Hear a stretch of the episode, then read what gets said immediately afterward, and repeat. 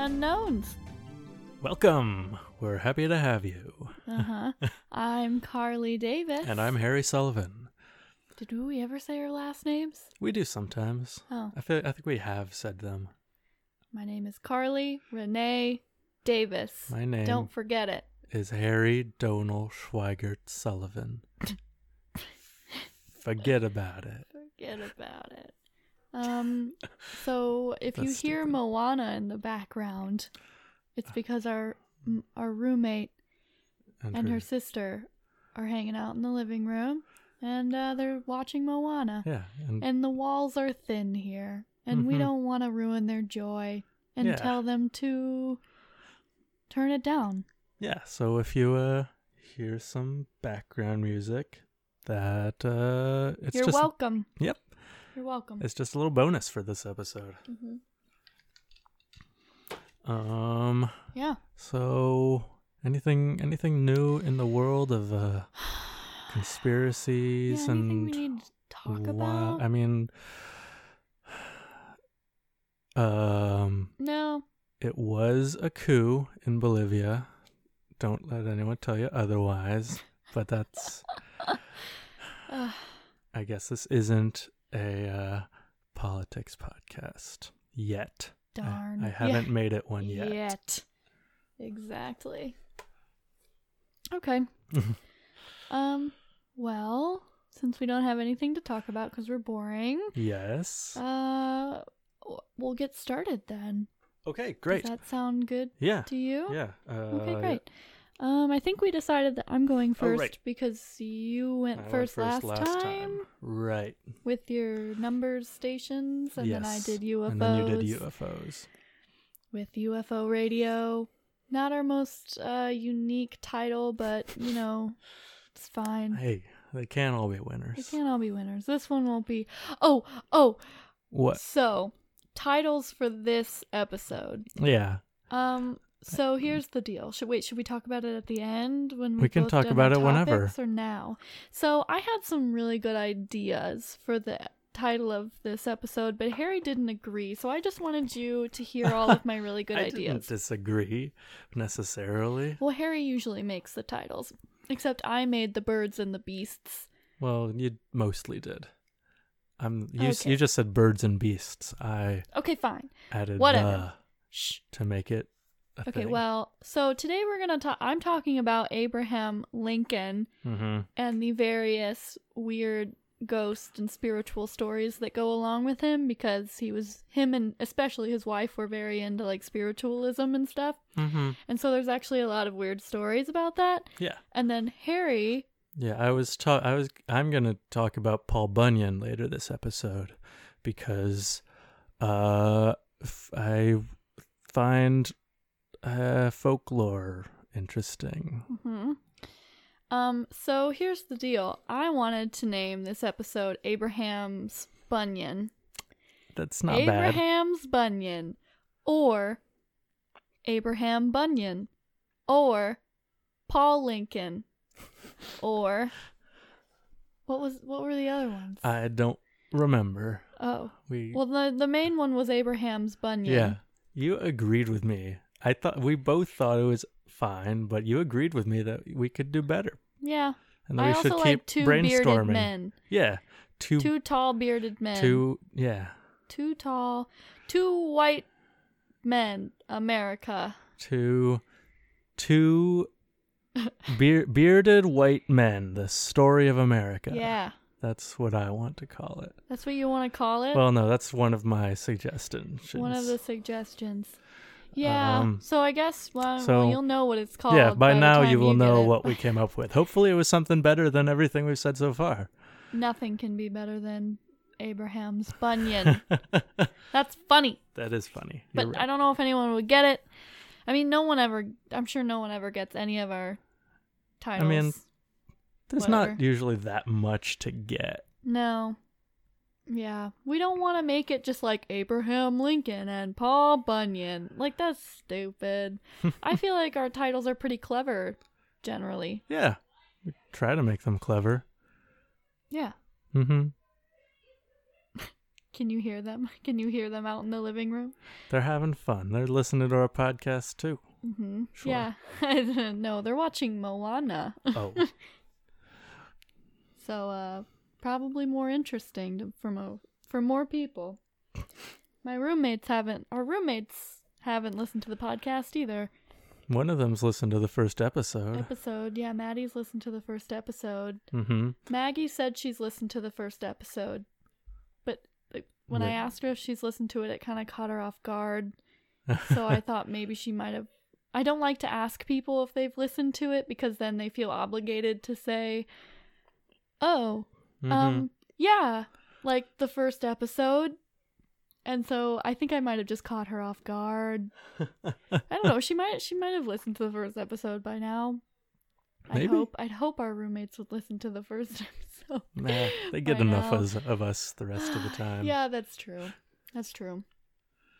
Okay. Okay, so right, you're so- getting started. So to so let's start now with Abraham's Bunyan Okay. by Carly Davis and Harry Sullivan. So, like I said, I'm talking about Abraham Lincoln. Um, actually, so I talked about Abraham Lincoln. The reason I'm doing this is because I talked about Abraham Lincoln in my solo performance class recently.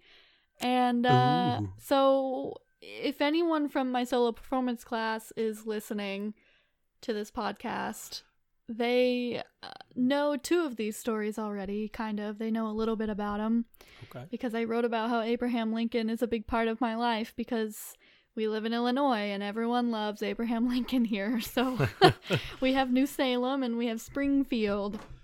Right, and we have every other town in Illinois. Yeah.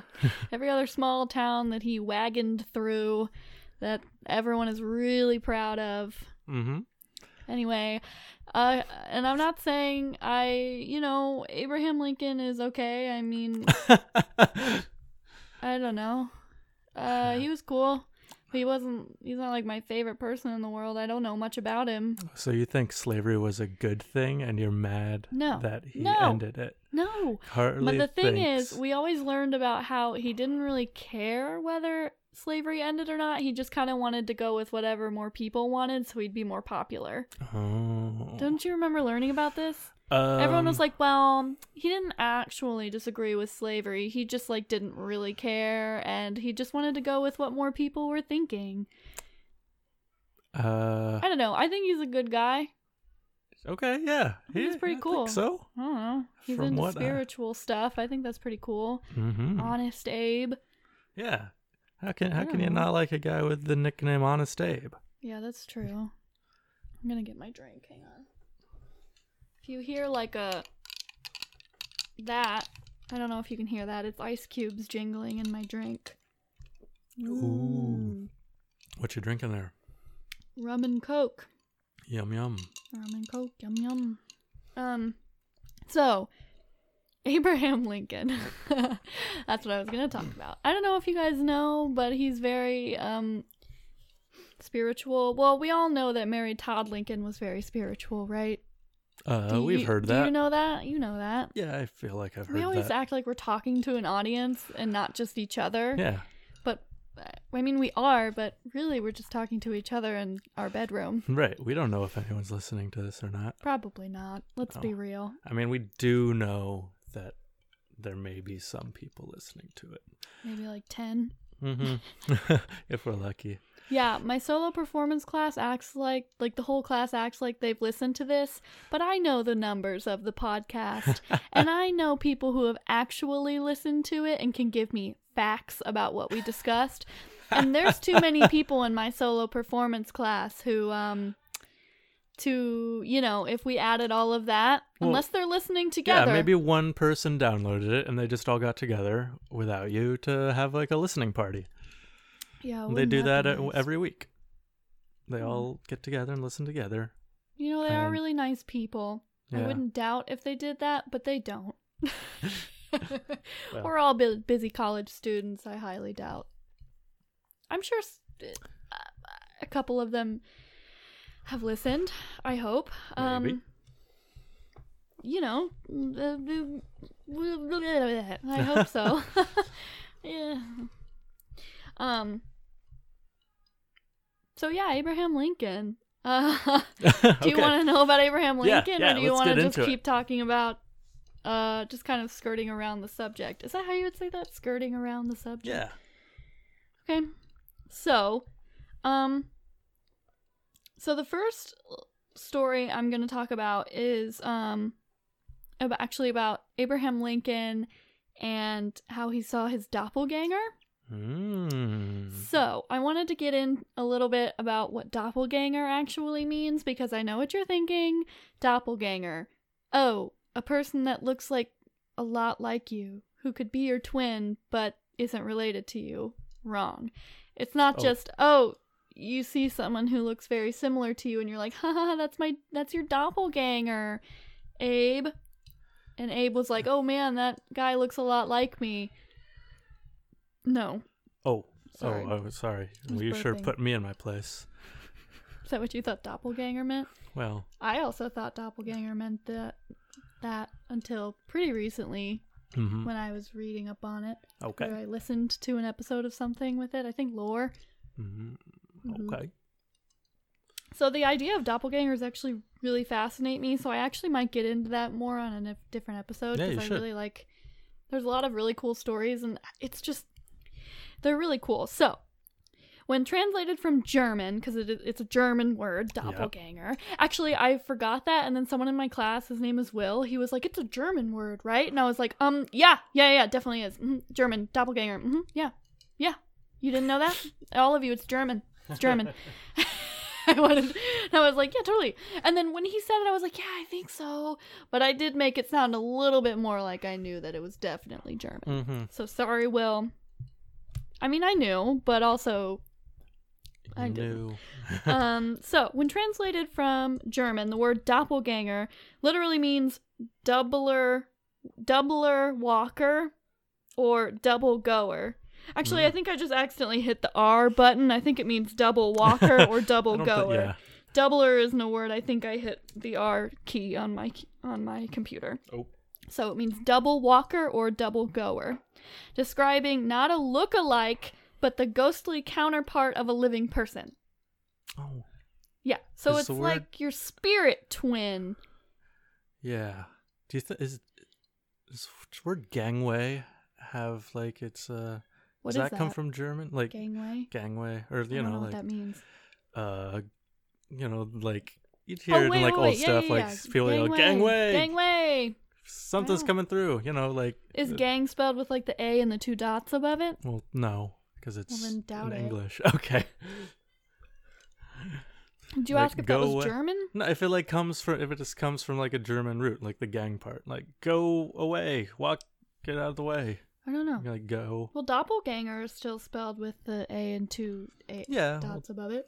Okay. Yeah. It's a more German word. I don't know. Probably I'm probably just looking for connections where there are none. Right. Okay. Um. So meeting one's doppelganger is never a good thing. Oh. Uh. Yeah. So doppelganger apparitions are sinister occurrences, bringing with them bad omens and evil intentions. Wee. So, in traditional folklore, uh, they're known to impersonate the person they resemble, plant negative and confusing ideas into others' minds, and signal some kind of impending doom for their earthly counterpart. So, it's like a spirit version of you, like a Hmm. demonic kind of spiritual. Yeah. So the Spirit doppelganger version of you. itself is bad. It's not just a bad like sign. Sometimes, yeah, and s sometimes it's also just like an omen. Like if you I just see. see your doppel, they don't actually have to like be physically in the like Right. They don't have to be they they're not necessarily doing anything. Yeah, sometimes Right. you can just like you can see them yourself and you're like, "Oh fuck." Omen. Omen. Um so these demonic doubles are seen as harbingers. I don't know, I copy and pasted that sentence. Har- harbing- harbingers. Harbingers? Harbing. I mean. Harbingers of illness, tragedy, and death. dun dun dun. Dun, Dun dun. dun dun. So it makes sense that Abraham Lincoln saw his doppelganger. Well, he died. While many explanations of the doppelganger phenomenon have been offered, including supernatural manifestations, electrical glitches of the brain, and uh, mental illness. What is known for sure is that the double walkers bring bad news for those who see them, as recorded by a number of historical accounts. Oh. Mm-hmm. So they're not good. So Lincoln and his wife had an interest in spiritualism and the supernatural. Uh, so, having lost two children at very young ages, you know, Lincoln's wife, the good old Mary, frequently invited mediums to the White House to hold seances, some of which were attended by Lincoln himself. Mm-hmm. Sometimes I wonder how that didn't get out uh, and people were like, oh, he's a spiritualist. Because, Yeah. I mean, a lot of people were uh, around Right. that time. But- I mean, I guess it was more of like a post Civil War thing. but also, in I remember in school they always taught us that all the presidents were like Protestant Christians, and then when like was Right. JFK Catholic, they were like that was like the first Catholic Mhm. president and was very controversial. So I'm like, was Abraham Lincoln a Pro- Protestant Christian and spiritualist? Yeah. Okay. So it was m- more common, I guess, but like I also feel like people would be like, "That's they hold seances. That's demon Right. stuff." Yeah. It probably wasn't like, uh, yeah, you but know, people probably knew press. that Mary Todd. I don't know. I wonder. Yeah, I don't know. I don't know how uh, out there it was. Hmm. Yeah, I don't know. Okay. Um, though he seemed to contend that most mediums were hucksters, Lincoln did believe in the power of dreams to predict the future, which is interesting. Um, he had an alarmingly accurate dream in which he walked through several rooms of the White House to, sou- to the sound of crying before discovering a dead, shrouded body lying in state. Uh, Dream Lincoln asked a nearby soldier to whom the body belonged, and the soldier replied it was the president, murdered by an assassin. Ruh-roh. So, Rutro. He should have known better. Mm-hmm. Shouldn't have left the White House after that. Until he wasn't the president anymore. Yeah. So, Lincoln encountered what he believed to be another ill omen regarding his fate when he glimpsed his deathly pale doppelganger looking at him from a mirror. So, wait, I said this in class, and my teacher was just kind of like, So he saw his reflection? Yeah. And I was like, oh no, I guess I should clarify. So, he saw like his face, and then on the other side, he saw like two faces in the mirror. I see. He saw his face and another Like a sickly, face. pale, like sad, crying face, I think. So this is okay. So one of Lincoln's associates, Noah Brooks, recounted the story the president allegedly told to him on November 9th, 1864. Brooks's version of the tale, using Lincoln's words as best as he remembered them, described the following events. So this whole like paragraph that I'm gonna read is what Noah Brooks said Lincoln said. So this is what Lincoln said. I can't do a Lincoln voice, so I'm not going to try. It was just after my election in 1860 when the news had been coming in thick and fast all day and there all day and there had been a great hurrah boys so that I was well tired out and went home to rest, throwing myself down on a lounge in my chamber. Opposite where I lay was a bureau wi- with a swinging glass upon it. Is that right? Bureau? Yeah. With a swinging glass upon it. And here he got up and placed furniture to illustrate the position. And looking in that glass, I saw myself reflected nearly at full length, but my face, I noticed, had two separate and distinct images. The tip of the nose of one being about three inches from the tip of the other. I was a little bothered, perhaps startled, and got up and looked in the glass, but the illusion vanished. On lying down again, I saw it a second time, plainer, if possible, than before. And then I noticed that one of the faces was a little paler, say five shades, than the other. I got up, and the thing melted away, and I went off, and in the excitement of the hour forgot all about it. Uh, nearly, but not quite, for the thing once in a while uh, for the thing would once in a while come up and give me a little pang as if something uncomfortable had happened. When I went home again that night, I told my wife about it. And a few days afterward, I made the experiment again, when, with a laugh, sure enough, the thing came back again, but I never succeeded in bringing the ghost back after that. Though I once tried very industriously, industriously to show it to my wife, who was somewhat worried about it.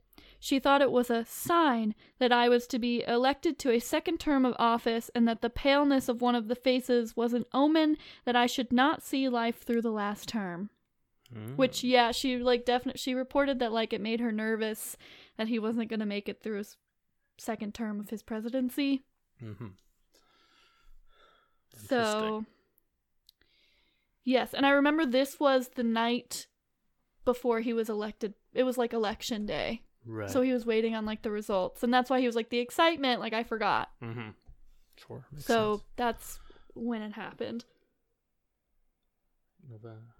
And so Mary Todd was much more worried about it than him, but still he was like a little a little nervous about it. Mhm.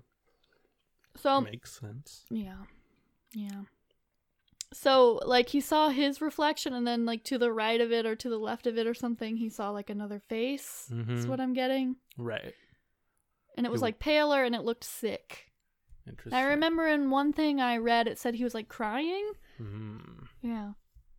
So, critics of the story of Lincoln's deathly doppelganger argue that his double image was nothing more than a defect in an old mirror. Yeah. Okay. While that theory is a possibility, they the fatalistic Lincoln God. Some of this stuff I just copy and paste and then don't change later, so I'm like, this is not my words. Uh so uh, Lincoln and his wife Mary believed it was a sign of bad things to come, and fate proved them right. Sadly, we all know how Lincoln's life story ends when he was shot in the head and killed by John Wilkes Booth on April 14th, 1865, three months into his second presidential term. So he did not make it through his second term. No. Just weird that he saw it before his first term even started, and him and his wife were like, I'm not going to make it through my second term. Before his first term ended. It was 1864, No. right? No, Oh, it wasn't? I thought you said, or was it 1860? 1860. Oh, okay. so it was before, before his, his first first term. term. And then they were like, he's not going to make it through his second term. Awful presumptuous. Okay. Well, uh, just weird, Hey, you know? I think that's she was weird. right though, so yeah, Yeah, I don't know. I think that's weird. yeah, it is weird. So that's the story of Abraham Lincoln and his doppelganger. Okay. Do you have any more about Abe? Yeah. Yeah. Cool. I Cool. have a couple more. Great. So this one, um, I'm actually going to get a little bit into William H. Mumler. He was an American spirit photographer. Um, okay. so uh, it has to do with mainly Mary Todd, but also like Lincoln. He was already dead at this point. So William H. Mumler was an American spirit photographer uh, who worked in New York and Boston. Um, so spirit photography was big then, Okay. and it was the art, or not the art, I guess, the The- skill. Okay. Uh, someone could take a photo. Yeah, so you would get a portrait. Someone would come in and be like, "Hey, my kid just died," or "Hey, my husband just died."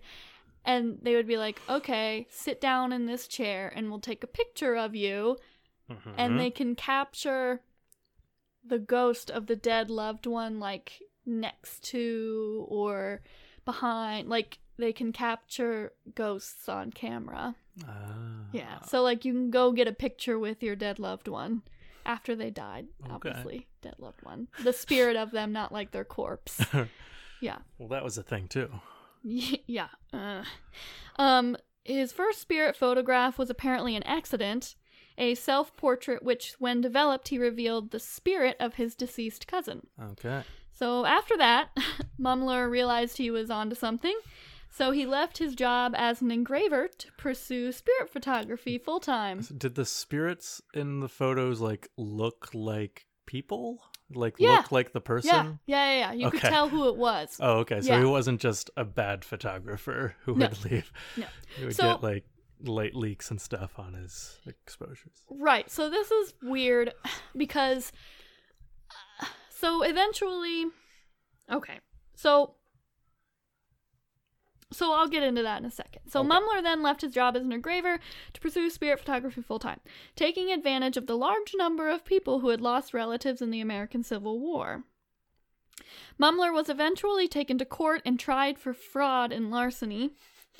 Though the judge acquitted him, the event ruined his career and Mumler died in poverty. Today, Mumler's photographs are recognized as fakes, but they circulated widely during the last quarter of the 19th century and were marketed as objects of belief and visual curiosities both within and beyond the spiritualist movement. So, here's the deal.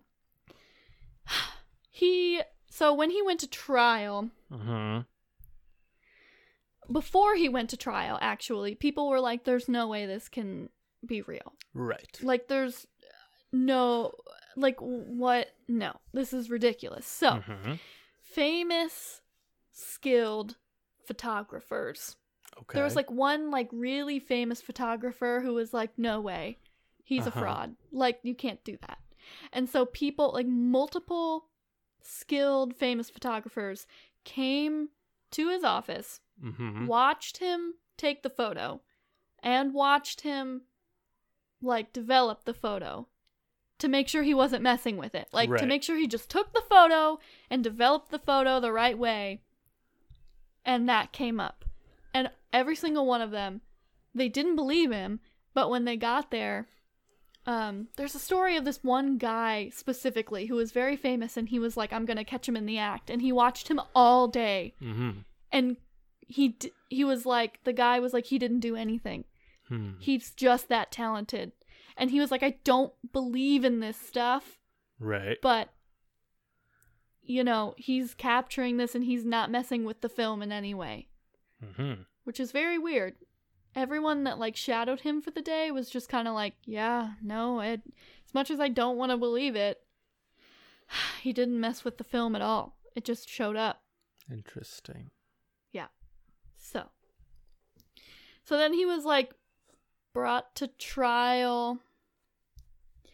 And I think Mary Todd went to him after his trial, Well, if it, yeah. after the trial, Okay. and she like really believed him Okay. and his work. But she she would. so Mary Lincoln was a spiritualist, um, in part because of the losses she suffered throughout the 1860s. Uh, first, her son Willie died while the Lincolns still lived in the White House. Then, you know, the the assassination of her husband. Um, so Mary Todd Lincoln turned to spiritualists as a way of connecting with loved ones she had lost. So in 1872, when she was visiting Boston, Mumler's reputation continued amongst spiritualists, and she visited him. So Mary appeared at William Mumler's Boston studio in 1871 to give to get to have her photograph taken, Mm-hmm. attired in mourning.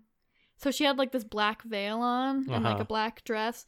She gave the well-known photographer a false name and kept her face hidden behind a black veil. Ah. Uh, quote from Mumler I requested her to be seated, went into my dark room, and coated a plate. Mumler Mhm. said four years later in his autobiography. That's what he said four years later in his autobiography. And then another quote When I came out, I found her seated with her veil still over her face. I asked if she intended to have her picture taken with her veil. She replied, When you are ready, I will remove it. So Okay. Mary was like, I'm not coming in here and like you knowing who I am so you can mess with my she was still she like believed it but also she was like just in case Right. I'm going to come in here so you don't know who I am Mm-hmm. so you don't automatic like you know Right. um so she was used to dealing with mediums Right. uh and knew how to prevent like their Mhm. you know She- trickery Right. She knew they were hucksters. yeah yeah exactly Some of them. Um, So her dead husband appeared to her at a seance while she was in Boston, and now she wanted a picture with him. Aw.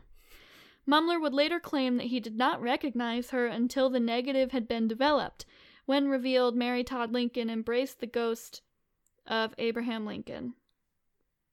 So, like, he was like developing it, and he was like, holy shit. That's Abraham Lincoln in the background. Oh. That's not, she's not who she said she is. Or she's like, or he was like, oh shit, this isn't right. I just developed Abraham Lincoln in the background, and that is not Mary Todd. She did Oh, not say her name was that. Lincoln had a mistress. but I remember he was like, oh my god. Lincoln had a mistress. No, but he got, he like saw her face. Right. He, she took the veil off. Like, so he was like, oh my god, this is Abraham Lincoln. So, so were, she was embracing him, mm, or that's a weird way to put it. but he was like right next to her, Behind something? her. Behind her. Her, He- his hands were like on her shoulders. Okay. You can still see it. They still there's like an act. You can see the pictures that he took, like all the pictures, not all of them, but a lot of them. You can actually see them online. Okay. So I'll post, especially the Abraham Lincoln one. Sure. It's spooky. It's weird. I like want to believe it just because that's cool, but also, uh, I don't know. Yeah. It's definitely it was probably a scam. Probably. People did claim he was like acquitted though because the judge thought that Mumler truly believed in what he was doing, Right. Uh huh. and so he actually thought he was capturing spirits, or they people thought that at least. Uh huh. So Hmm. Yeah. Um, so that's the story of uh, the spirit photographer and picture getting a picture of the spirit of Abraham Lincoln, Okay. which is actually really cool. That is cool. I want to see it. like I want to see it in person. I don't know. I just like want it to be real. I don't know. Mhm. So my last few, so I have like basically just a few sentences on each little encounter okay. Because apparently Abraham Lincoln haunts the White House. Oh. And there's been reports of like presidents and first ladies and people in the White House who have experienced him who have either heard stuff in Abraham Lincoln's room, Mm-hmm. old room, or have actually seen his whole like spirit, like whole ghost thing, body. So these are actually really interesting because these these were like reported from the people, and they're like, yeah, Abraham Lincoln totally haunts the White House, which is very weird, actually, that there's so many. Mm. So, Eleanor Roosevelt never admitted to having seen Lincoln's ghost, but did say that she felt his presence repeatedly throughout the White House. She also said that the Roosevelt family dog, Fala, Fa- Uh-huh. Fala, would sometimes bark for no reason, and what she felt was Lincoln's ghost. Mm. So, not that, not that cool. President Dwight Eisenhower's press secretary, James Hagerty, and Liz Carpenter, press secretary to the First Lady Bird Johnson, both said they felt Lincoln's presence many times. Okay, that's lame. Why did I put this? Okay, so the former president's footsteps are also said to be heard in the hall outside the Lincoln bedroom. Mm. So Uh, these are some reports. Lillian Are they Rod. very? Are the footsteps very far apart? Is that how they know it's him? well, no, they're just footsteps outside of his room, so I'm assuming they think. well, isn't that the same room as? Does does does no I'm one sure like? he has a different room. okay. I'm sure they. He was like a Nobody. cool guy. nobody so sleeps sure- in Lincoln's bedroom anymore. I don't think so. No. Okay. That's not the same. No. Okay. Or else they would just be like, "Oh, I heard footsteps outside my bedroom." Uh, They always reference like presidents, the Okay. President Lincoln's bedroom. Okay. I think he has his own. Like they kept that after he died, Interesting. since he was like assassinated. You know. okay. So Lillian Rogers Parks stated in her 1961 autobiography, um, "My 30 Years Backstairs," at the White House that she had heard them. so she heard the footsteps. She heard the okay. Yeah. Margaret Truman, daughter of President Harry S. Truman, Uh-huh. said she heard a specter rapping at the door of the Lincoln bedroom when she stayed there and believed it was Lincoln. okay. So, President Truman himself once awakened by raps at the door while spending a night in the Lincoln bedroom. So, I don't know why was he just sleeping in the Lincoln bedroom. Well, that's how they chose the president back in the day. If you could like last the whole night yeah. sleeping in the Lincoln bedroom, you got you you, you got to be president. and it was really just people outside trying to freak them out, like knock, knock, knock, like it's Lincoln. so that happens a lot. People are always like, "Oh, I heard someone knocking on the door. I hear footsteps outside of Lincoln's bedroom." Ooh. Yeah. So several unnamed witnesses have claimed to have seen the shade of Abraham Lincoln actually lying down on the bed in the Lincoln bedroom, which was used as a meeting room at the time of his administration. Okay. So, the Lincoln bedroom was not Lincoln's bedroom. It was a meeting room that they have turned into the Lincoln bedroom. I don't know. Okay. Maybe it was a yeah. And while others have seen Lincoln sit on the edge of the bed and put his boots on, the most famous eyewitness to later uh, to the latter was Mary Eben, Eben, Mary Eben, Eleanor Roosevelt's secretary, who saw Lincoln pulling on his boots. After which she ran screaming from the room. How fucking creepy! Like I just saw Abraham Lincoln putting on his shoes in the other room. I, I, yeah, I wouldn't know what to say about that. You wouldn't believe me. You'd be like, "What? Who's Well, in our bedroom?" Yeah, that's what I would. I know. Yes. So others have actually what? I, th- I feel like it's a sign that he doesn't like what you're doing as president. He's like getting ready to leave. Getting ready I'm to go. outta I'm out of here. outie. A new deal. Uh, more like new. Um. Uh, yeah, not quick enough. Okay.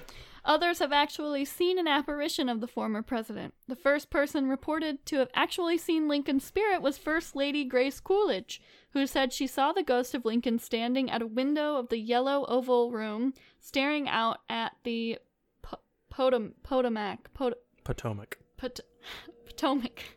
Jesus, I don't know words. Um.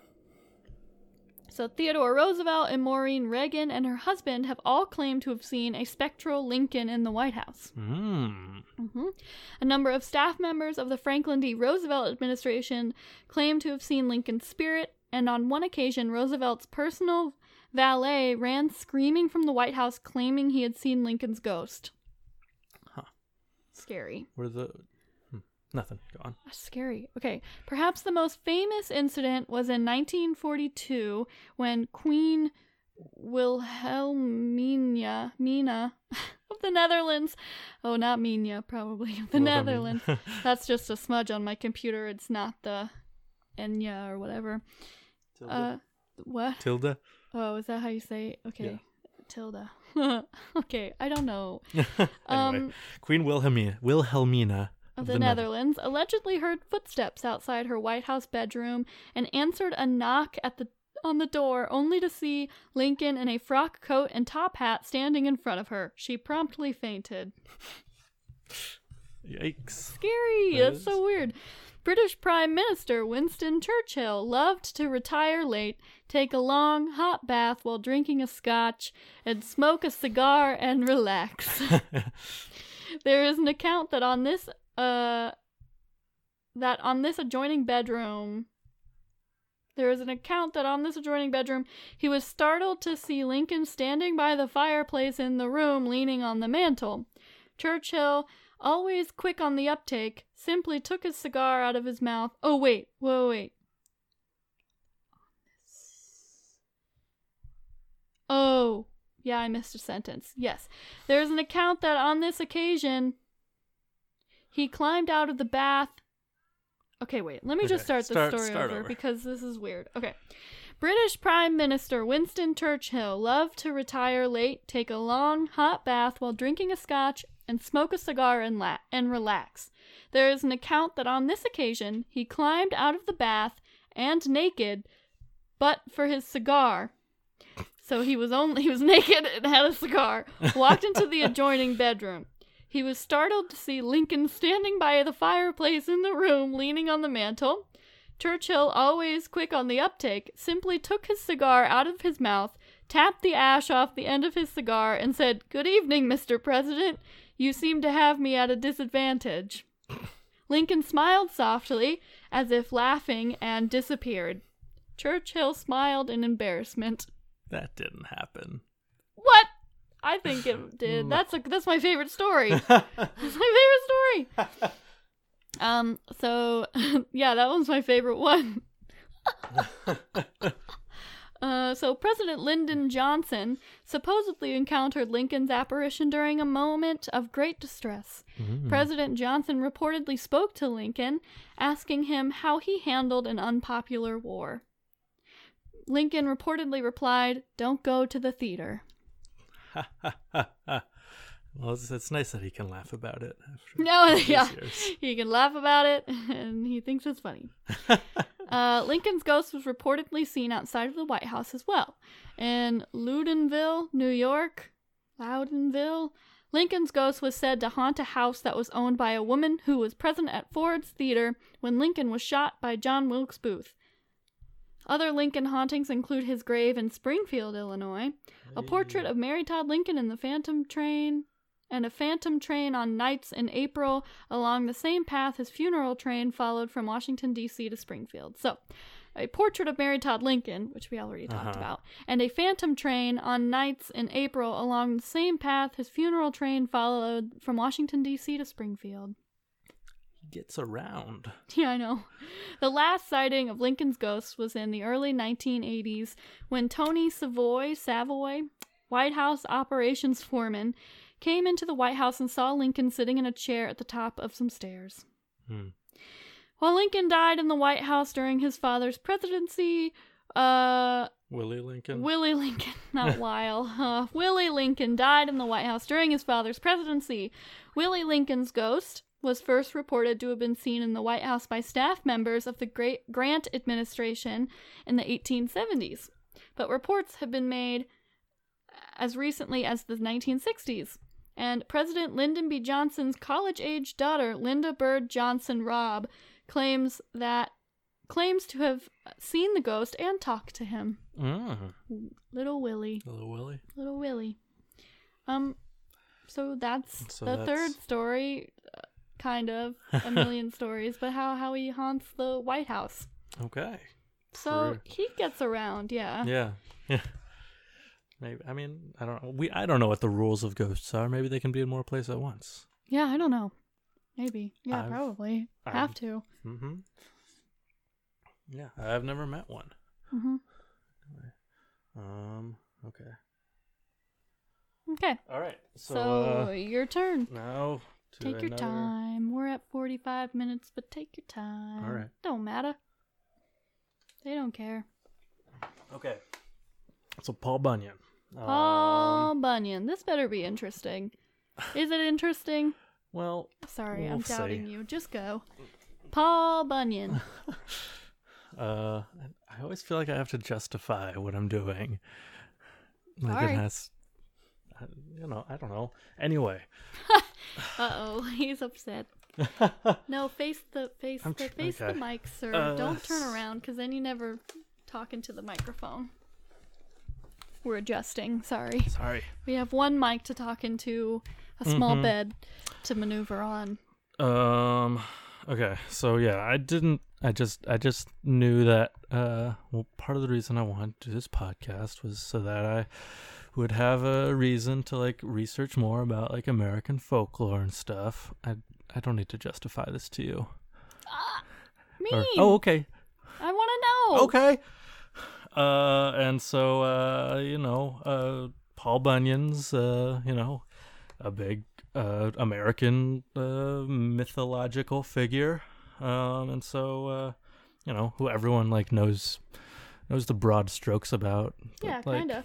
Yeah, you know, I was just, well, I was thinking, like, what do I, I, I- don't know about as much about Paul Bunyan as I could, you know? Okay. I know he was a big man, got an ox, hmm he's a lumberjack, a logger. Let's dive deep into all the stories of Paul Bunyan, right? Right. Are there like a bunch of different stories? Um, yeah, I'll get into, like, you know, I, I didn't, I didn't have a super strong focus for this, just some stuff I found out about Paul Bunyan when I was reading Yeah. stuff about him. Um, anyway, I know Harry was very upset that he couldn't figure out a thesis for his story, and I'm No. like, I never have a thesis. I just type and then spit out words later that don't make sense to me.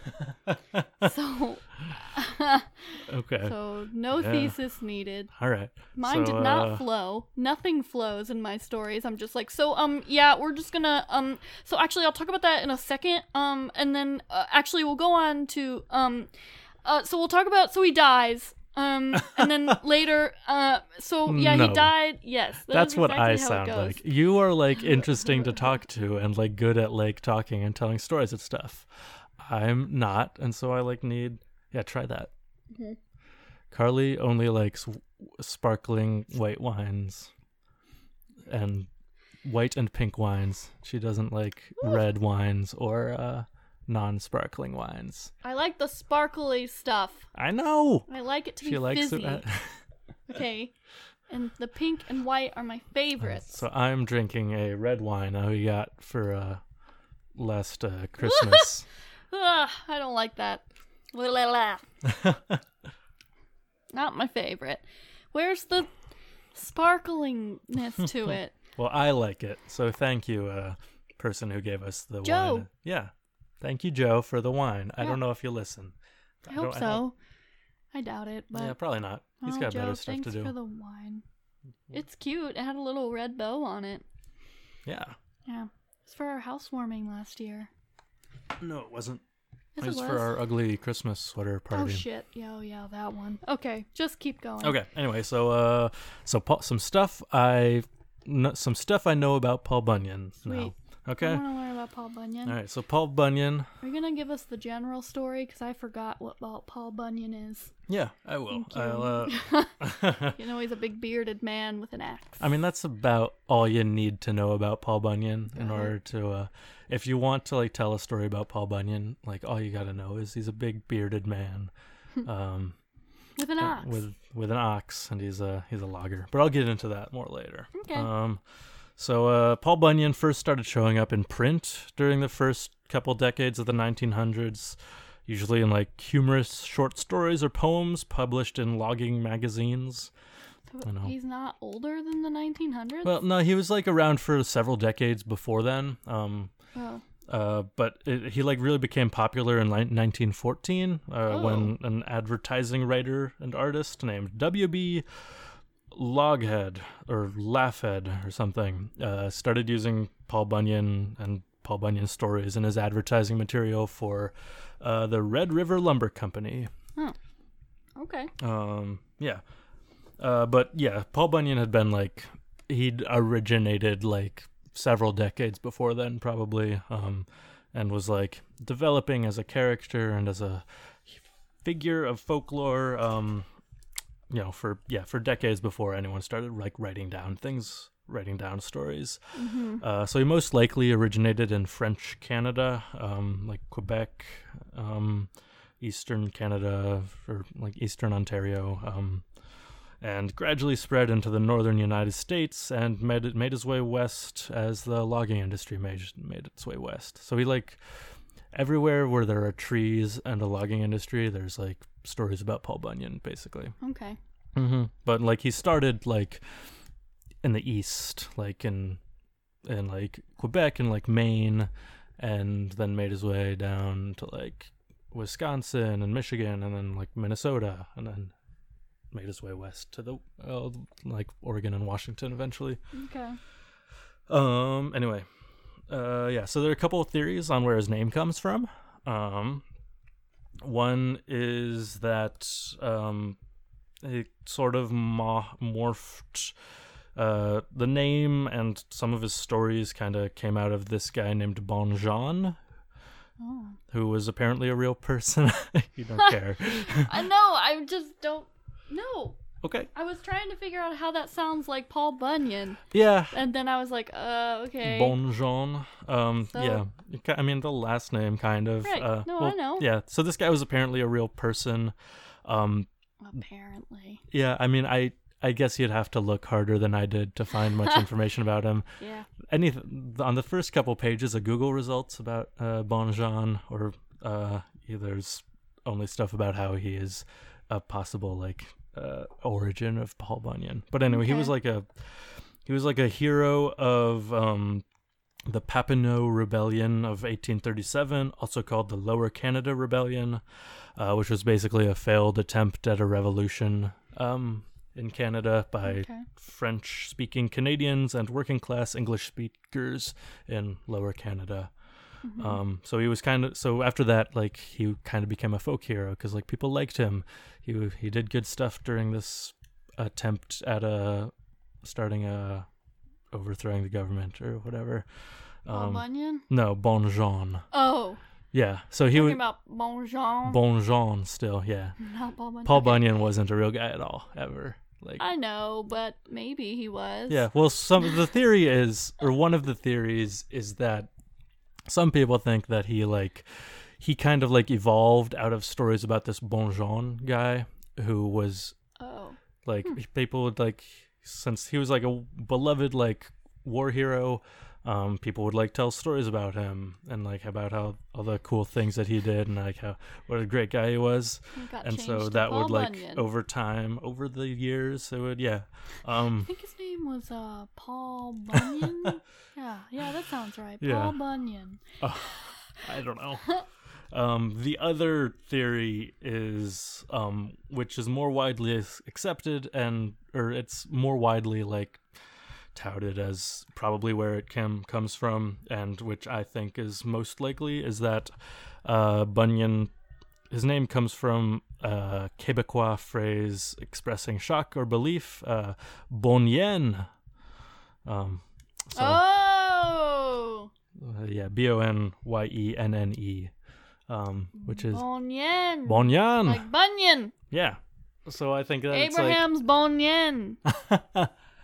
I think that it's possible that like in like you know this area where there are like French and Irish people and French and like Irish and British people like all mixing together, they like think that I don't know.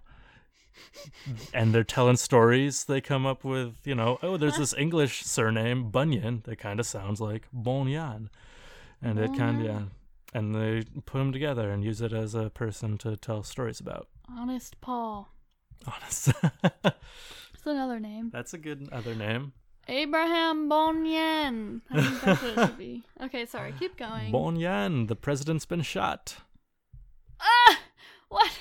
What does Oh. Bunyan mean? Uh, it basically, it basically means by God, but like by God was, or oh, or good God. I mean, um, Good God. good God, but that was kind of thought of as like a, you know, like a low level swear term, you know, Oh. like so you'd say bon yen instead of, you know, like the way we'd say like, oh my gosh, or holy crow.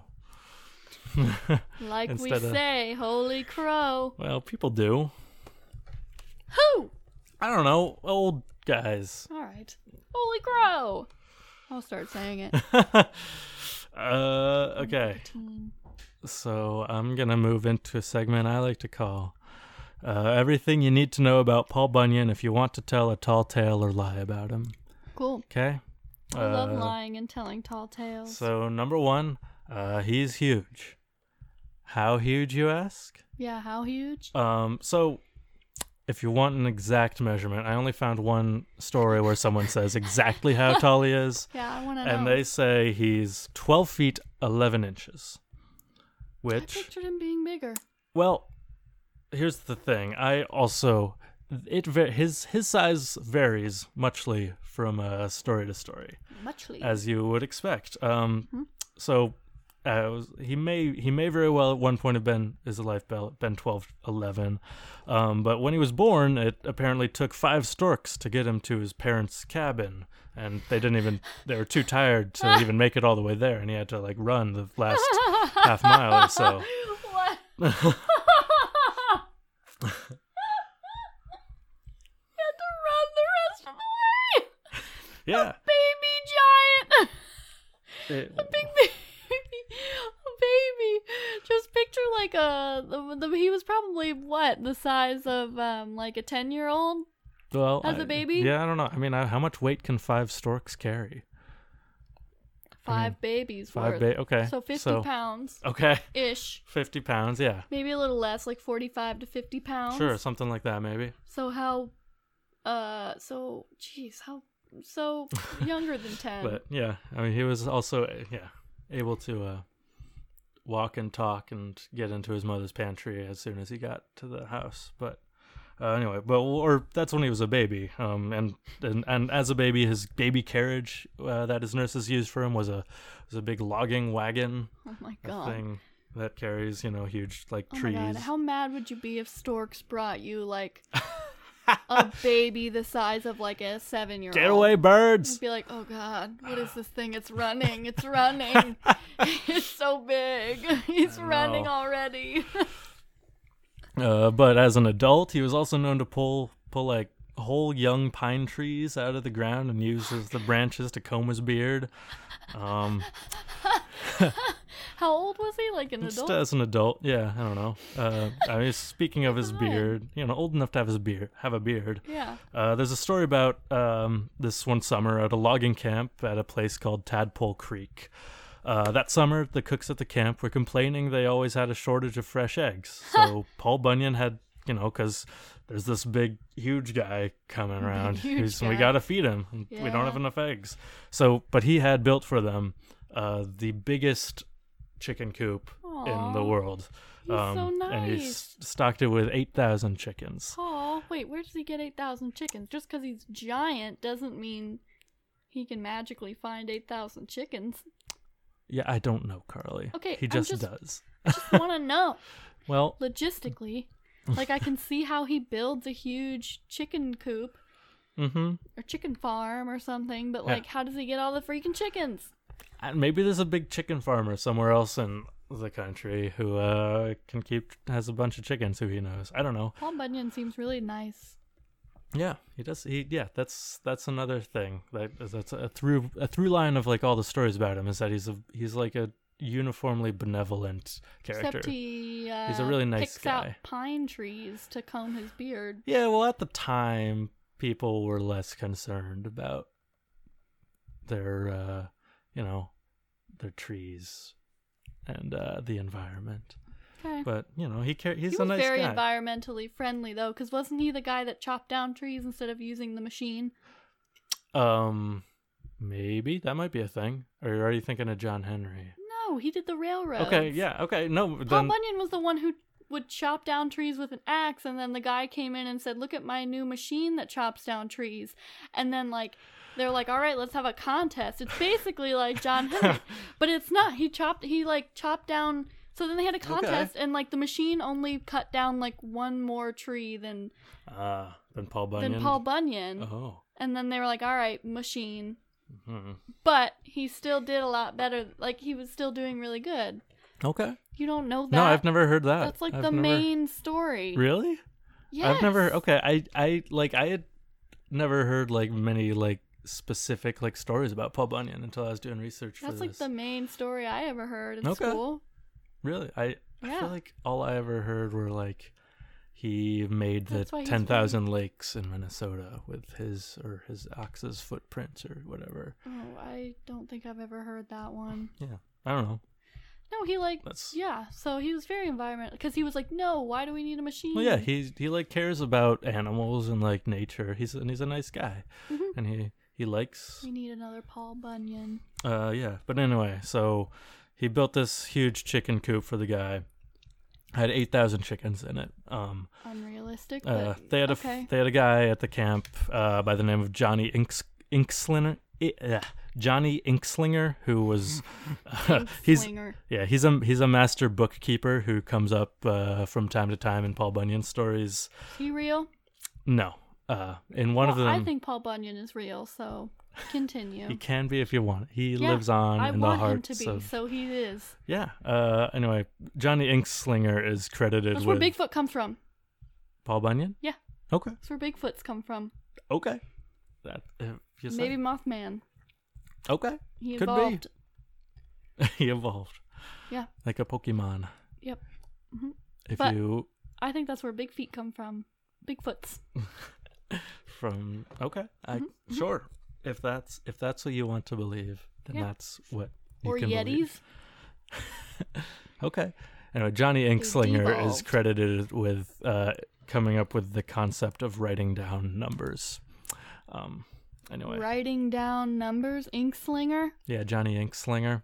He's a he's a friend of Paul Bunyan's. He's a good bookkeeper. Yeah, he invented. Sea giant. Uh, no, he's just a normal sized guy. He might have like a magic pen or something. I don't know. Cool. Uh, but they had him count the chickens each morning. Um, and one morning there were three or four chickens missing. Uh-oh. Uh, yep. So Paul, uh, he was you know, he was running the camp, so he had a guard put outside the chicken coop, uh, to see that no more went went missing. Um, No, the next night, the guard's on watch. Most of the night's gone by. No one's come or gone. He's getting bored, a little drowsy. He's about to nod off when he hears a commotion coming from inside the coop. He opens the door and comes in just in time to see a red fox climbing out the window with a couple of chickens in its No. mouth. Foxes don't eat chickens, do yeah, they? they do. All right, continue. You've never heard like the phrase "a fox in a hen house" No. or something? Okay, yeah, No, because So- I'm not an old person. yeah. Ch- foxes like to eat chickens. Uh, they're known for getting into. Anyway, Hmm. uh, so the guard chases it all around the camp, uh, and he loses track of it. Um, you know, in his chase, he woke up all the other men who also joined in the search for the fox. They the fox took like one chicken. Well, you know, it- Calm it down. starts with one, and you know, Alright, yeah. after four thousand days, you don't have any chickens left. um, so you know, they spread out from the camp, going all through the woods, trying to like find any trace of the fox, and they can't find anything. Um, so they all come back, um, and one of the guys, one of the uh, loggers, has an idea that the next night they should, when the f- they should uh, spread um, a ring of flour all around the camp so that when the fox comes in and it leaves it'll leave footprints and they can like see which way it's going so Oh, they can like track it to its den You're really and trap it into this. Okay. yeah well you know i don't know I, so they can kill the foxes? Just make a better. or oh, trap it or something i don't Alright, know and okay, take it somewhere else i don't know what they're gonna do with it once they get it um so they do this and the next night uh the uh the fox comes back you know in the morning there are chickens missing um but uh the odd thing is there's no disturbance of the flour anywhere or there's nothing there's, there's no sign chicken gone? but yeah there mm-hmm Fuck. Okay. so this must mean the fox is still in the camp somewhere Oh no. So they're looking ev- so they turn the place upside down, looking everywhere for the fox, uh, but it's nowhere to be found. Um, Paul even has his he has a pet uh, dog at this point uh, named Elmer, Aw. a big moose hound, um, who's known as the best tracker anywhere in the world. He can track a fox. I have never heard of Paul Bunyan having a dog. This is so weird. Yeah, Okay. he. yeah. Was he a big dog? um, Like the ox? I think so, uh, but I'm not. I don't know for sure. Big. Yeah. Okay. Mm-hmm. Okay.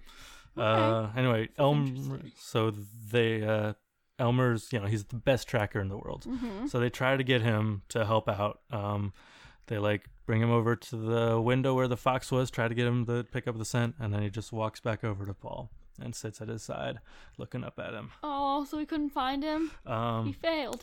well, uh, you know, the men in the camp are out, all out of ideas. Um, but you know, no one's going to admit that, so they just spend the whole day like arguing about what they're gonna do. Right. Um, and you know, Paul gets bored listening to these dumb little people arguing about this, and he he lays down on the ground and falls asleep. And his dog comes and curls up under his chin. Um, and one of the guys sees this and is like, "Eureka! That's it!" Um, and he grabs some rakes and poles and gives them to a couple of the other guys. They get out a ladder and put it up against Paul's chest as he's still sleeping. They climb up and like knee deep in his beard, like poking around and beating. It's in his beard. And you know, soon enough, come out a, bev- a bevy of quail, some chipmunks, a family of rabbits comes out, a badger, a couple of raccoons, and finally, coming from deep in its home under Paul Bunyan's mighty chin, uh, there's this little red fox that comes out. You know, Oh, there's so many animals in his beard. How does he not? well, it's a big beard. He's a big guy. I can't do it. That's so funny. Oh gosh. Um, Oh my god, I've never heard that story. That's so funny. Yeah. Oh, what? Um, let's see. Uh, what else? Uh, oh, and the the second and final thing, uh, which you need to know about Paul Bunyan is that he's a uh, he's a logger. That's a, lumberjack. Um, and Yeah, you know, he beat. He doesn't beat the machine, but right? He but he almost beats, beats the machine. No, it's like they measure how much wood Oh yeah. they chopped, and it was Ah. by like a quarter of a One centimeter or something. It was like crazy small. Like the it, the Ah. machine beat him. oh, Something like that. machine. Yeah. But you know, it's like logging. He loves trees and cutting them down. He that's like Yeah. the only thing that he Yeah, uh, ever wants to do in his whole life. that's whole why life. he's like, "Don't replace me with machine." mm-hmm. Yeah. He's like, "I can do it." No, it's like as when he was when he was a little baby, just like less than a year old. He his father, I guess, was a logger as well. He took his dad's crosscut saw one night and Yeah. cut the legs off his parents' bed as they slept. And his father woke up in the morning and Okay, realized, wait, this bed's lower than it was before. And he saw his little Picture son. One year old baby, height of me, Yeah. one year old baby, with a chainsaw, in a diaper, like naked but in a diaper, and he's has a chainsaw. That's it. That's all you gotta. that's all you gotta look at. yeah. That's all you gotta see in your mind to be terrified. How did they not wake up to a chainsaw? Well, no, it wasn't. A, it was a. It wasn't a chainsaw. It was like I an thought you said old. chainsaw, No, I sorry. said crosscut saw. Uh, Which well, are those big know, yeah. saws that are like, I don't know. Oh my god! Still, you hear. Uh, well, he was really good at it, I guess. I I don't know. guess so. He was a natural. Baby chopper. You know, So those, so those are the only two things you need to know about Paul Bunyan to tell a story about him. Um, you know, there's some other stuff. and that he beat the he didn't And beat the beat- machine. Right. I can't believe you don't have that in there. No, That's like the main story. might- I didn't. I Maybe couldn't. it's not. Maybe it's the main story I learned. I don't know. I mean, there's a bunch of stories, obviously. it might be somewhere in that book. I didn't have a chance to like read all the stories in it. look on Wikipedia? It wasn't mentioned on Wikipedia. Oh no. my god! What? Yeah. All right, keep Anyway, going. Uh, well, uh, so yeah, you mentioned his dog. He's had like various different pets and different stories. Mhm. Most famously, and in most most of the time when he has a pet, it's Babe the big blue ox. Yeah, babe. Yeah. Um. So by some account, uh, although sometimes Abe and Babe. Abe and Babe. Babe and Abe. Yeah. Babraham Lincoln. Babraham Lincoln. I like Abe and Babe. Abe and Babe. like I like that too. Abe and Babe. Abe and Babe. Babe. All right. That's yeah, I like it. Abe. Yeah. Do you like that? No, I do don't like know, it. Like a Abe and Babe. sounds like a I don't know. A, a general store. Abe and Babe's general store. Abe and Babe's general store. Abe and Babe. Yeah. Um. Although sometime in the in like at least one story he has a big pink ox named Binny, but most of the Big time ox. most of the time Yeah. it's a big blue ox by, called Babe. Babe the big blue ox. Yeah. Yeah, I um, guess I heard he made the lakes. Yeah. Uh, you yeah, know. with his footsteps. So by some accounts, he found Babe as a calf during the winter of the blue snow uh, when he rescued Babe from drowning in Thunder Bay in Oh, Canada. Wow, what a good guy. Yeah. Although Aw. by other in other stories, Babe is already f- like fully grown and he already has him uh, during the winter of the blue snow, Mm, which is a uh, weird. which is an event that is told of in different Paul Bunyan stories. Um, Okay. when it snowed blue snow, but uh, during during some stories he uh, he he takes Babe to uh, pull a sleigh across the frozen Pacific Ocean uh, to China to bring back um, regular white snow. Um, Oh. which is important for some reason. Yeah, why is that? why is Babe blue? Ba- um, well, if may have something to do with the blue, blue snow, snow? if that's when he found him. Yeah. Um, otherwise, I'm not entirely sure because That'd be so this, cool if there's blue snow. Why do they want white snow? I don't know. Maybe It'd be so cool if it like uh, if it was can- blue snow. Well, and one story about the blue snow is um, so in the one that I read about when he found the ox, who was the same color as the snow. But anyway, in that story, he has he also had a dog named Niagara. Um, Niagara. who Paul Bunyan was living in a cave at the time, like reading books and like studying. It was an interesting he uh Okay. story, but he was living in a cave off Thunder Bay. and Tiny his- books. I guess They're so, so. little. No, and he'd write He's that big. He'd Tiny l- yeah, or well, in this Well, story, he'd like have like a big pencil.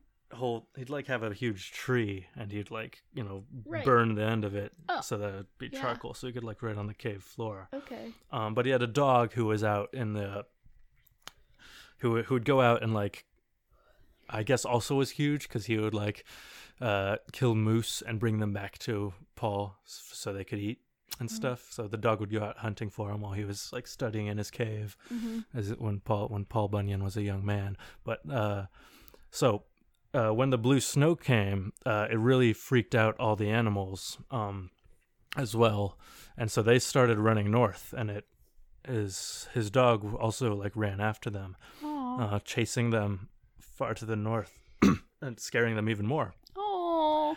So Sad. so like all the uh, all the like uh, moose and stuff went up there. They they eventually came back, but he also chased like all the bears in the area way up north, and so they they got up to, like to the Arctic, and then they Became polar bears. they stayed there, and they were so scared of the snow and the dog that their fur turned all white, and s and so yeah, they just that's where polar bears came from. No, I love that. okay, I really thought the only story of Paul Bunyan was the one where he just chopped down all the trees and didn't beat the machine. so now I'm just fascinated.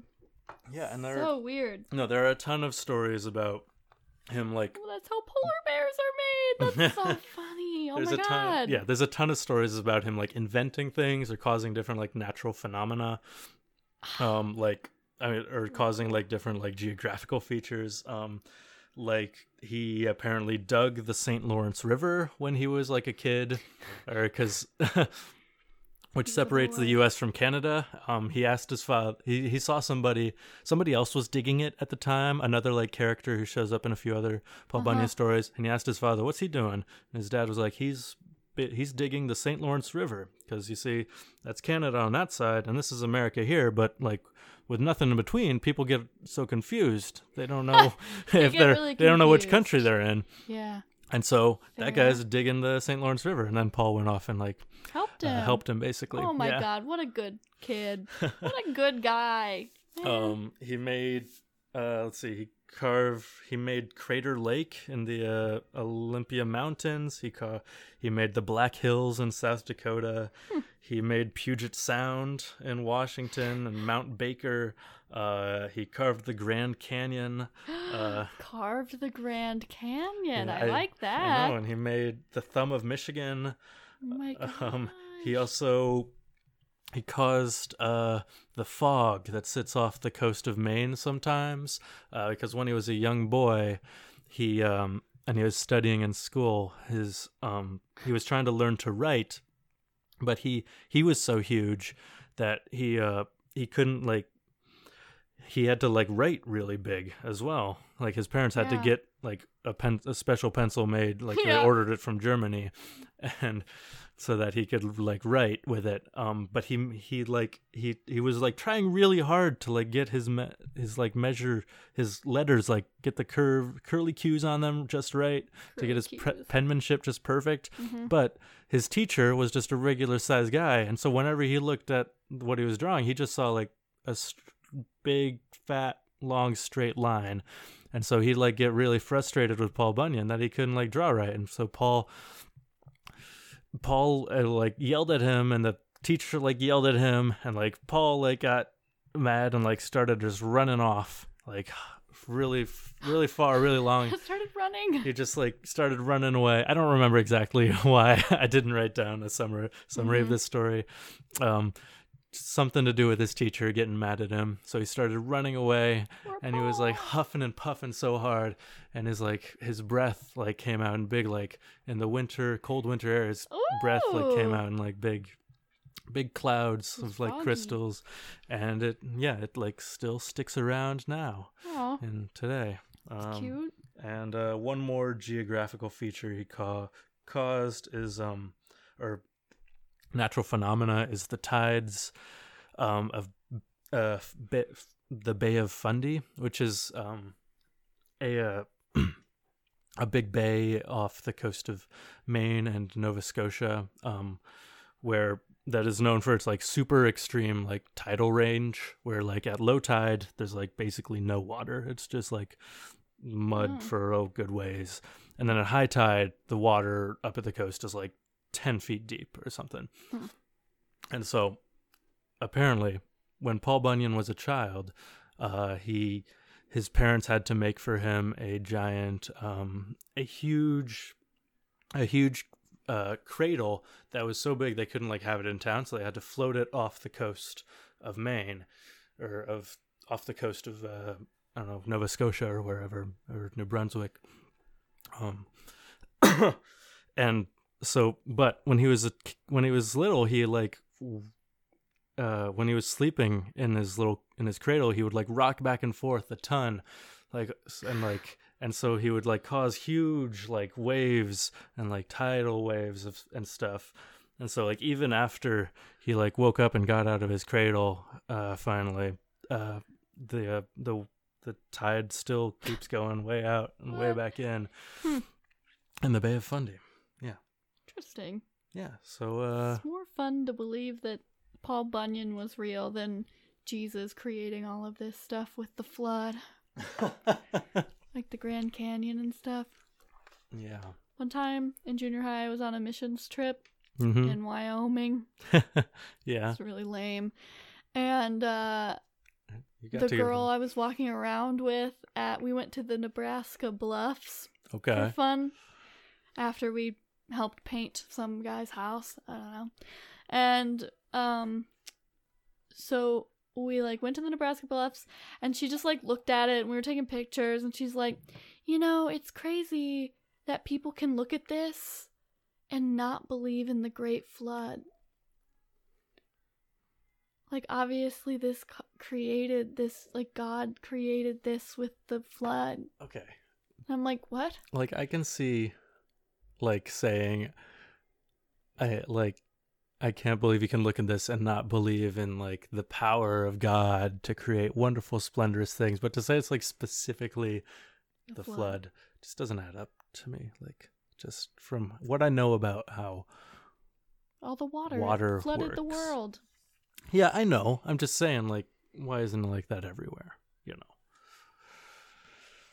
I don't know, but that's what she said, I- and you- it sticks hey. with me for some reason because I'm like, okay, If that's if that's what helps her make sense of the world, then it's fine, I guess. yeah, yeah, Anyway, so yeah, there are Paul Bunyan like statues everywhere nowadays. You know, yeah, um, everywhere where everywhere where the logging industry exists, basically, every like across Yeah. the northern northern uh, United States. Um, uh, like there's a huge, sorry, um, let's see, uh, there's for instance a. Uh, um in Bemidji, Minnesota. I think one of the most famous like Paul Bunyan statues um is uh oh yeah, yeah, yeah, you've seen it before. Uh it's like what are what's the size of it? Uh oh, he's only 18 feet tall. There's a there's there's another st- there are other statues of him that are like 31 feet tall. yeah. But according to that's the ones I'm Kodak,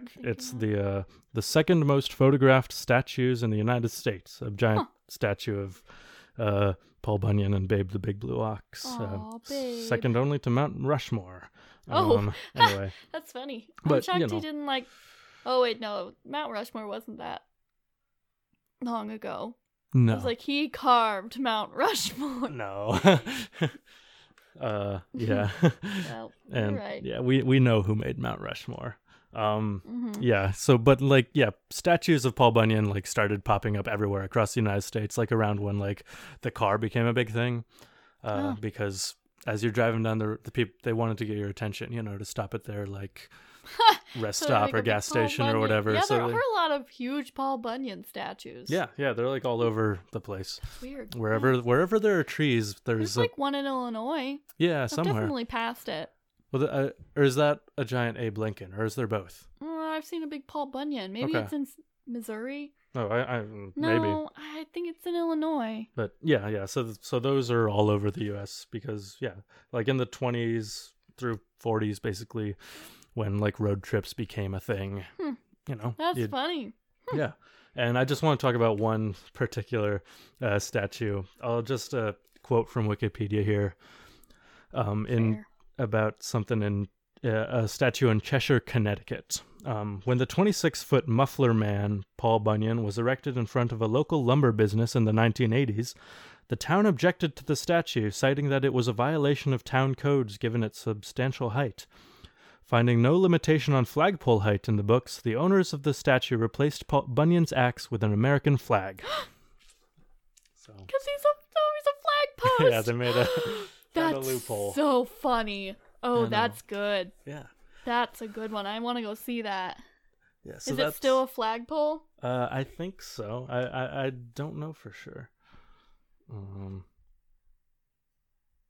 Yeah, I, I don't know if it still exists. It doesn't say on Wikipedia. That's funny. I love that. Hmm. yeah.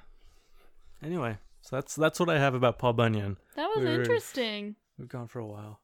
Yeah, I know. No, that was interesting. I just that's why I was I've only ever heard the one story, so I was like, Harry, that's boring. But I didn't realize other people learn different stories and that there's billion and 8 Mhm. different Yeah, stories you know, about was- Paul Bunyan. We should go visit all the Paul Bunyan statues. Ooh, that'd be fun. Wouldn't that be cool? Yeah, you know, it was it was like a thing like in you we know plan it. in the logging when you know back in the I'm telling late eighteen hundreds. It's because the main story, which is weird that they don't have it on Wikipedia. I don't know. I guess that's just the one I learned. Whatever. yeah. But you know, back before they had podcasts to listen to, people had You're to right, like right. tell stories to each other, and they'd like make ups. You know, you had a stock character, and Or you knew his basic characteristics, and so you could just make up stories about him to entertain each other. And so people made up all kinds of stories They about like what was going on. I like them. Yeah, They were there's a ton more. Uh, I got a lot of this information from Oh, a yeah. book called Legends of Paul Bunyan, edited by uh, Harold W. Felton. It was Um, really funny because Harry was like, "Oh, I'm gonna do Paul Bunyan," and I was like, "Oh." And he's like, "But I need to find more info on it." So we waited like a week to do it. Like he Mhm. waited another week, and then we went to um a bookstore, like a used bookstore, and we Mhm. were looking at books. And he's like, "Look at this book I found," and it Mhm. was Legends of Paul Bunyan. And I'm like, "Oh my god, that's perfect." yeah. There's actually a book on this. That means there's actually cool stuff about Paul Bunyan. Mhm. Yeah, there So- there are a few more books cited on Wikipedia, so other people also like to Talk study. about Paul Bunyan. Yeah. Now I'm fascinated. I want to read this. okay, yeah, it's This it's- is really no, it's a fun. It was like written in like it was originally published in like the 40s, I think. Um, but uh, it's uh, it's full of good stuff. No, it's really interesting. Mm-hmm. They're Yeah. like short little stories. They're not like super long. Yeah, long. they range. They they range. They range from like a few paragraphs to like I don't know five pages Hmm. at most. I would say. Yeah, we should go visit all the Paul Bunyan statues and like take pictures of them Okay, and then post them. that'd be cool. Yeah. I guess I don't know I'd- where they're all at, but that. are there a lot of them? I'm assuming there's a lot of them. Yeah, I, they're pretty common. Well, the main ones. We should go visit the main ones that are yeah, we'll listen. We'll visit all the ones that are on the Wikipedia page for Ooh, statues I of want to go to Portland, Oregon. Uh, me too. That's cool. We should go to Portland, Oregon. There's one in Maine. Oh, Mm-hmm. okay. I don't have the money to go to all these places. I was hoping they'd all be in like Illinois, Missouri. That's no. it. no, but we should. That'd be cool. Yeah, we should at least go be cool. visit one. Okay. we'll go visit one.